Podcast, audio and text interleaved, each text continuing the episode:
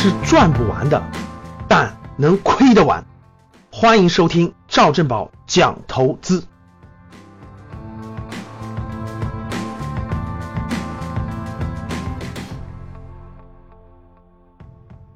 五月六号的时候，巴菲特股东大会在美国举办。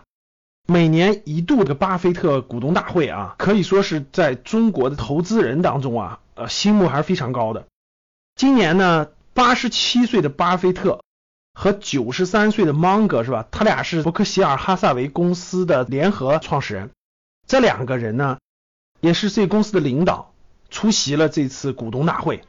本来呢，二零一七年的巴菲特股东大会呢，我也是想去的，也有意向报名了，但是后来由于种种原因啊，没有去成。争取以后有时间去参加参加。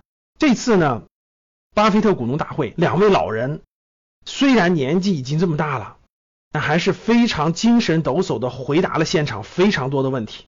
我花了大概有一个多小时的时间，把关于五号、六号巴菲特股东大会的一些活动的情况，包括两位老人回答问题的文字，大概三万多字，我都浏览了一遍。浏览以后呢，我有些心得，希望通过今天这个小节目给大家分享。第一个，我从他俩发言上可以看得出来啊，优秀的个人品质真的是他们成功的核心因素。比如说，对于钱的正确的态度和价值观，从两位投资大家的发言上就可以看得出来。在关于一个内部管理的问题的时候，巴菲特就说：“我们不缺钱。”钱可以少赚，但是我们公司的名誉一点儿都不能玷污。大家想一想，他们看重的是什么？他们的名誉远远高于每年多挣一些钱还是少挣一些钱。大家知道，巴菲特已经八十七岁了，芒格九十三岁了，面临着接班人的问题。在接班人这个问题上，巴菲特还是说过，接班人肯定要有钱，他不能冲着钱去管理我们整个伯克希尔这个公司。第三个，在巴菲特去世之后，遗产的处理问题上，大家又可以看得出来他对财富的态度。其实，巴菲特现在已经把他自己个人财富的很多都捐给比尔盖茨这个基金会了。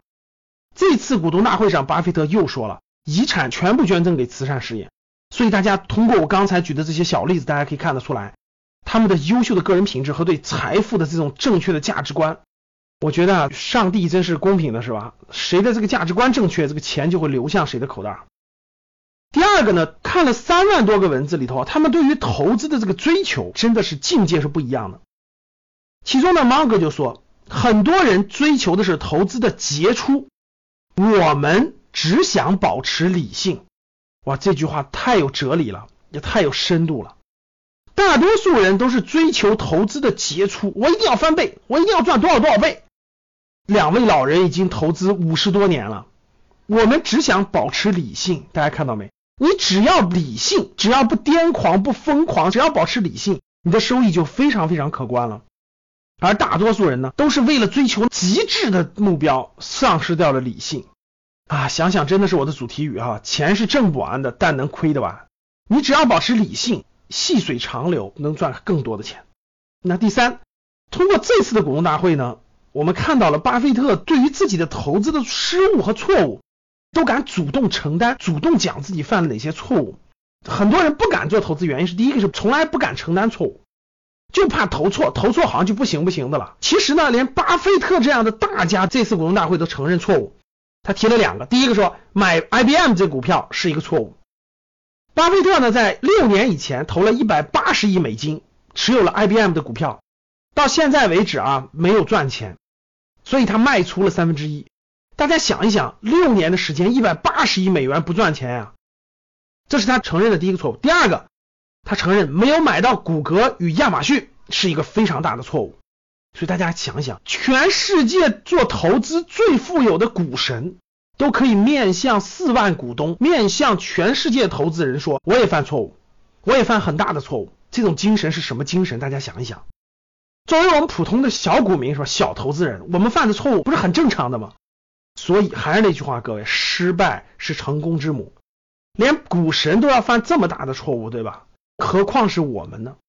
投资当中有失败并不可怕，只要你是理性的失败，只要你在可控的范围内，我相信终会有胜利的项目和胜利的那一天。还有一点，在这次股东会我学到的就是非常非常重要一点啊，九十三岁的芒格，也就是巴菲特的合伙人，说了，他们能够今天坐在这个地方，能够讲解这些东西，能够做出这么好的成绩，他认为最重要的就是一点，一辈子都在学习，学习学习，不断的学习，从来没有放弃，从来没有中断过。芒格说，看到他俩今天的结果，就知道。这是过去他们六十年、七十年持续不断坚持学习的结果。人其实不是竞争的起点，竞争的是整个过程。只要你不断的学习，不放弃自己，不停的学习，我相信一定会有很好的结果的。两位投资大师都带给我们的这种价值。投资这个事情更是需要大量的时间的。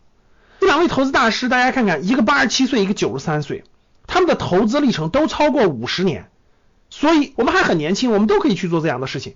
我们今天算的失误，犯的一些错误，又算得了什么呢？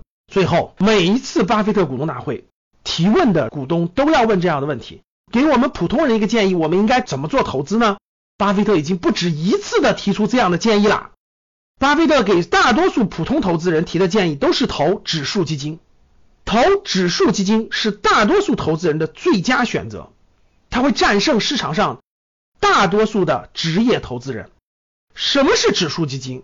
如何去投资指数基金？这就是我在我们的课程上给大家做详细的解答和交流的内容。我们格局的微信公众号“格局商学”叫“格局三六五”，已经发出了巴菲特股东大会这次的一些经典问题及答案，大家可以去在公众号里面输入“巴菲特”三个字，看到这篇我们的文章。好的，非常感谢大家。如果你觉得我们的节目好，欢迎分享朋友圈，向你的朋友推荐。谢谢大家。